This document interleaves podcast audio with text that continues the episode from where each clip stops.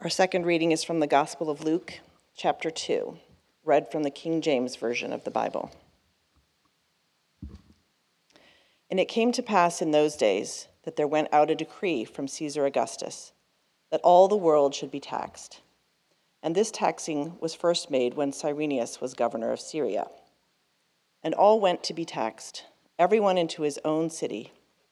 And Joseph also went up from Galilee, out of the city of Nazareth, unto Judea, unto the city of David, which is called Bethlehem, because he was of the house and lineage of David, to be taxed with Mary, his espoused wife, being great with child.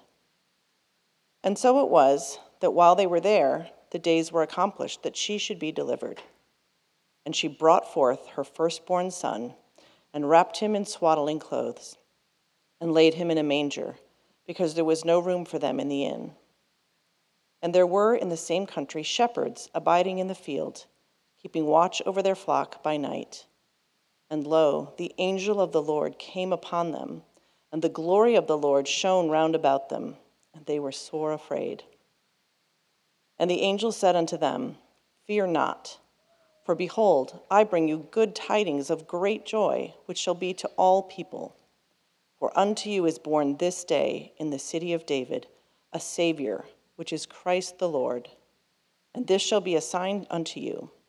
Ye shall find the babe wrapped in swaddling clothes, lying in a manger. And suddenly there was with the angel a multitude of the heavenly host, praising God and saying, Glory to God in the highest, and on earth peace, goodwill toward men. The word of the Lord. What does that first Christmas, the very first Christmas, what does it tell us about God? It tells us two things. God enters the mess, and God is found in the humility. I'm guessing nearly all of you have favorite Christmas movies. Maybe you've watched some of them recently, or you're planning on watching them tonight or tomorrow. And whether they're the old black and white movies like It's a Wonderful Life, or more recent ones like Home Alone or Elf, whatever the movie is that you wanted to see or you've already seen, what gets us with these movies is character and setting. There's usually a character that we buy into, whether it's George or Buddy or Marv or somebody that we buy into. We're like, we really love this character. And we love the setting. It's Bedford Falls, right? Or it's Manhattan in December. Or it's some beautiful neighborhood north of Chicago with the snow everywhere and houses perfectly lit up. In each one of these Christmas movies, there's conflict and fun. Well, not always fun, but a lot of conflict that has to be resolved. And what happens in every single one of these Christmas movies is that there's resolution at the end. Kevin's family comes home. Buddy saves Christmas and his dad. George finds out that no one is a failure who has friends. And in the middle of that resolution, or at the end of that resolution, we have this warm feeling, this happy feeling. The Hallmark Channel has made millions off of this over the past 10 years, ending the same way every time. I love Christmas movies, but they are not what the first Christmas was like at all. The first Christmas was actually a train wreck of a place, of a thing. It was a total mess. If you go back to the book of Luke, which is where we had the reading earlier today, the recording there of what happened leading up to the birth is angels show up. Now, angels show up to Zechariah and Joseph and Mary and these shepherds, and the response of everyone who saw these angels was that they were sore afraid. That means completely terrified, the scariest thing they've ever seen. They're completely troubled and uncertain. What is happening here? Why is God showing up in the form of these warrior angels, these divine beings? And the message that God is going to comes to a woman, Mary, who's going to be the mom. And what do we know about the mom? Well, she's an unwed teenage girl. She's an unwed teenage girl who is told by the Lord she's going to be pregnant. So there's fear and scandal and shame. In that culture, she could have been executed for infidelity. Her husband should have shoved her out. Her family could have excommunicated her, pushed her off. She would have been starving to death, begging. All of that is inside of her head, along with just, even if she's accepted by her family and her husband, there's going to be scandal and shame following her whole life. And on top of that, this message from the Lord says this baby is not going to be a normal baby. And yet, Luke, the historian who writes the Gospel of Luke, gives us an account of the birth of Jesus that's very matter of fact. Let me read it back to you as it was just read to us. In verses 4 through 7, we get this. And Joseph also went up from Galilee, out of the city of Nazareth, unto the city of David, which is called Bethlehem, because he was of the house and lineage of David, to be taxed with Mary, his espoused wife, being great with child. And so it was, while they were there, the days were accomplished that she should be delivered. And she brought forth her firstborn son, and wrapped him in swaddling clothes, and laid him in a manger, because there was no room for them in the inn. It sounds so neat and tidy. It's very simple, right? But think about some of the things that are stated in here. They had to go to Bethlehem from Nazareth, which is 80, 90 miles. They were poor, so they went on foot, and she's 6, 7, 8, 9 months pregnant, sleeping out in the field, and when they arrive, she's ready to have the baby, but there's no place for them in the homes of their extended family, their distant cousins, and so some of their distant cousins are like, well, we do have a shed, or our garage is really nice. The dog sleeps there, but he won't bother you while you're having the baby. I mean, think about that. That's essentially what she's being told. She's 14, 15, about to have a baby, far from home, exhausted, completely worn out. She's having a baby in a stable where other animals are. And when she has the baby, she lays him in a manger, which is a feeding trough. There's the dog bowl, just lay the baby there. And I love how Luke just says it so matter-of-factly there that she brought forth her firstborn son. I don't think he's ever seen a baby delivered. She just brought him forth. She was delivered. Look, I was excited to be present at the birth of my first child until I was present at the birth of my first child. It is not a calm and tidy thing. I was ready to be there until it was happening, and then I wished I wasn't. It was scary and painful and messy and bloody, and it's not an easy thing. You're not sure how it's all going to go. It gets overwhelming at times, and it's a mess. So there she is, this mother, giving birth in a very natural way. It's a total mess of a thing. And the very next thing is visitors show up. And some of you are weird and like visitors to show up right after you've had a baby, but the rest of you who are normal realize you're not ready to see visitors right away. Because when the visitors come, if they come right after you've had the baby, everyone looks terrible. Everyone does. The dad is pale because he's just been a part of that. The mom looks like she's been in a fight, and the baby looks like an alien. And then visitors come, and not just any average visitors like, hey, your family are coming. It says that the shepherds came. Do you know who the shepherds were? They were the low outcasts of society. 200 years later, rabbinic writings, Jewish writings, said that you should not buy something off of a shepherd because it was probably stolen. And if a shepherd falls into a pit, it's okay to leave him there. I mean, really? The dude falls into a pit, and it's like, oh, it's a shepherd. Good luck, dude. You walk away. The very first people to show up are the most crass, low caste of society. It's like you just had a baby, and then the knock on the door at the hospital is the construction workers across the way that said, hey, we heard you had a baby. Can we come in and see? And then in Matthew 2, it records a year after Jesus' birth about that King Herod finds out that a baby has been born in Bethlehem that some of these guys from afar think is the Messiah. So what does Herod do? He has every boy under a certain age slaughtered. Mary and Joseph have to flee. They're refugees. They flee on foot to Egypt. That was not easy to do. They could have starved to death along the way. They had no rule of law to protect them. Jesus spent his life from before he was born to the end of his days as a homeless refugee. From Nazareth to Bethlehem to Egypt to Nazareth to Capernaum. So think about the images we have of First Christmas. The images we have from Renaissance paintings are of nativity scenes and a Madonna and Child, and they're very neat and tidy and beautiful pictures. In the nativity scenes, the animals are clean. They've been to the pet spa, they're nice and clean, and they don't smell. The shepherds look like friends of theirs. Everyone's glowing. Nobody has had a baby anytime near this painting being done. And then you go to the Madonna and Child, the Mother and Child, and there are symbolic reasons for some of what's going on here, but it's a European idealization of beauty.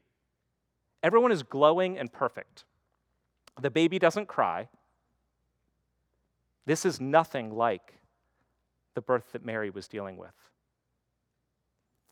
The true first Christmas was more like a refugee fleeing with a child, a refugee exhausted, holding onto her baby, completely scared, needy, unsure of where the next meal is going to come from. Everything about it was dangerous and a mess. At that first Christmas, God entered the mess of life. He entered the mess of our lives, of humanity. And that means he comes for each of us in all of our mess. In fact, it's easier to receive him when you realize that you're a mess. And that's hard for us. We are success-driven people. We're trying to pursue athletic or academic or relational success. We're trying to get into the college, have the best career, have the most money. We want to be on top. We're success-driven and we're image-conscious. We're always worried about how people are perceiving us. Our social media profiles are perfectly curated to give brand Johnny or brand whoever that perfect look. Look around tonight. Don't actually do it, but if you looked around tonight, what you would see is a bunch of very well-dressed, together families that are completely happy. Well, at least they're well-dressed.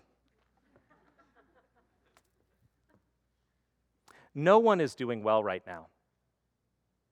We're on year 2 of COVID. The most recent spike is causing uncertainty. That uncertainty has been with us month after month after month. I've noticed a COVID malaise on many of us that are just unsure about stepping out into things. So we just don't want to try something new. We're not venturing. There's a pall of uncertainty that weighs on all of us. And all of us over the past 2 years have lost something. Every one of us. The result is that we are more defensive and fragile, more easily brought to anger, or we're lonely, depressed, losing hope. We are not well. Maybe 5 or 6 of you are doing well. The rest of us are not well. And we need help. That first Christmas tells us we actually need more than help. At Christmas, God entered the mess of humanity, poverty, weakness, violence, and ultimately death, which means he wants to enter your mess too. God doesn't wait for you to get right, to clean up, to be ready, to be morally ready, to be kind of figured out, to have your life in order before you can meet him. He comes for us in the midst of the struggle of life, in the midst of the things we're ashamed about. He wants to meet us even when we're doubting. Pastor Tim Keller wrote, "People who are saved are not those who have risen through their own ability to be what God wants them to be. Salvation comes to those who are willing to admit how weak they are." That first Christmas tells us that God enters the mess and God is found in humility. He enters the mess and he's found in humility. But at the beginning of the story that was read, Luke 2, verse 1, we read, "And it came to pass in those days that there went out a decree from Caesar Augustus that all the world should be taxed." This tells us a few things. One, some guy named Augustus is the Caesar. Caesar basically means emperor or ruler. Caesar Augustus took over after his father, Julius Caesar. He took over the Roman Republic, and he expanded by violence. He expanded by violence the Roman Empire to make it the empire. He was the one who established what was known as the Pax Romana, the peace over the whole earth. It was really the piece under the thumb of Caesar. He was powerful enough to control princes and kings. He called himself, quote, the divine savior who has brought peace to the world. He controlled princes and kings, and he even controlled peasants who lived thousands of miles away. No one could say no to his decrees. Israel sat under that emperor. And at that time, they wanted God to show up.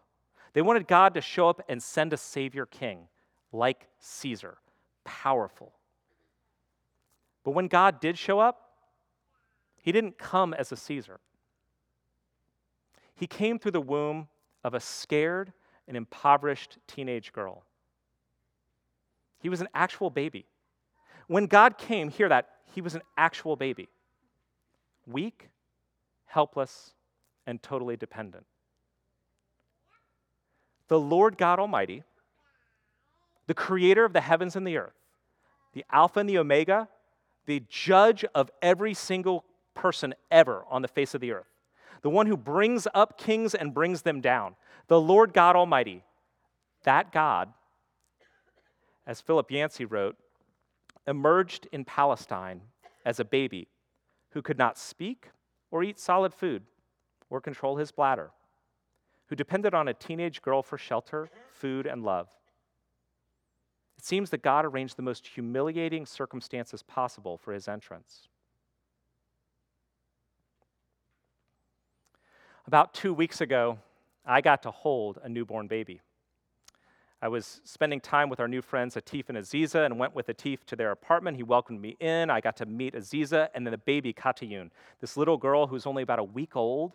And of course, what I did when I saw the baby is I just blurted out, "Can I hold the baby?" before thinking what I was saying. Because I'm scared to death of infants.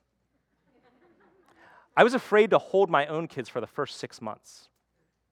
And that's no joke. When my first baby was born, I'm like, they're really fragile. In fact, did you know this, that babies at that age have no muscle tone?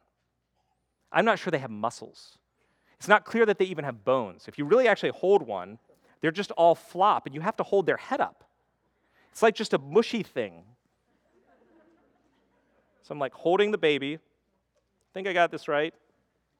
Oh yeah, I got to hold the head because they can't hold their heads up. They're like 10-pound living beanie babies. They're heavy, they're floppy, and they cry. They're totally dependent. If I was forced to wrestle everyone in here individually, I would lose to like 4/5 of you. Even some of you who are younger, smaller, I have bad knees, I would tear an ACL, but I am 100% confident I could beat an infant. They are powerless, they are weak, they're floppy. So think about this. Think about what that first Christmas tells us about God. You know, if you want to know God, know if God exists, know the Lord God, creator of the universe, don't look within yourself. You're not going to find him there. And I would say you're not going to primarily find him in the philosophers and theologians. These ideas about God. I love them. I read them all the time. I could discuss and argue with you about those things, but that's not where God chose to reveal himself to you. If you want to know God, look in the manger and on the cross. There is where the God of the universe fully revealed himself. In him, in Jesus, all the fullness of God was pleased to dwell. There's nothing about Jesus that isn't a full and complete revelation of who God is. And on Christmas, that first Christmas, God said, "Here I am." And then he cried and wanted some milk and then needed his diaper changed and then fell asleep. The God of the universe could not hold up his own head. What does this tell us about the nature of God? If you're struggling with doubts, if you're skeptical, if you're not sure if you believe in God, if you have questions about God, even if you are wondering why, whys of your own life, why is my life the way it is? Why am I the way that I am? Why has my life not turned out the way I wanted it to? Or questions about God. How can a good God allow X, Y, Z? I don't understand. It would be easier to believe in God if you could understand how it all works out. But you will never understand how it all works out. Mary did not understand how it was all going to work out. She had to trust.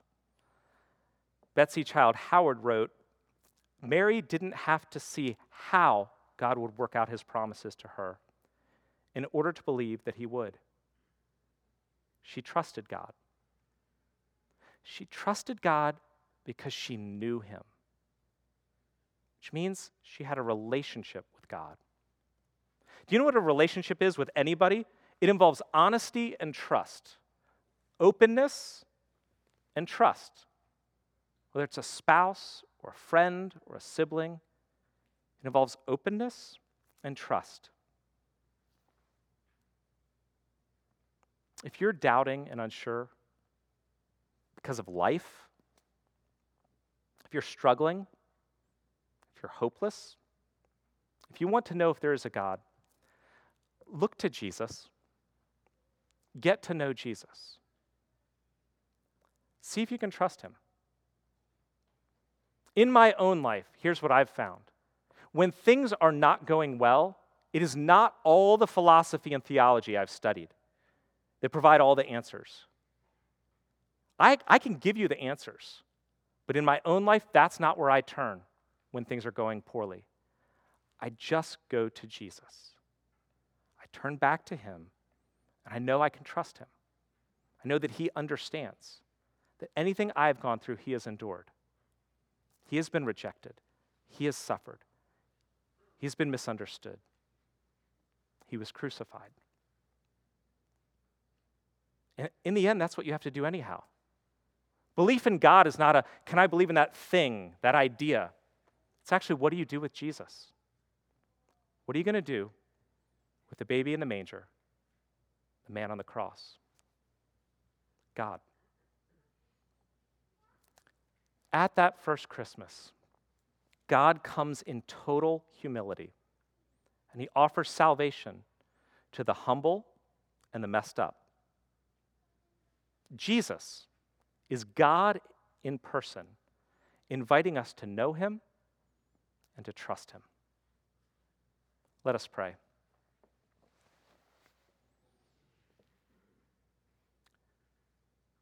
God, you came at Christmas to reveal yourself and your love for us. In this fallen and broken world, we live messed up lives. You humbled yourself to lift us up. May we come to know you as you were revealed in the manger and on the cross, this Christmas and forever. Amen.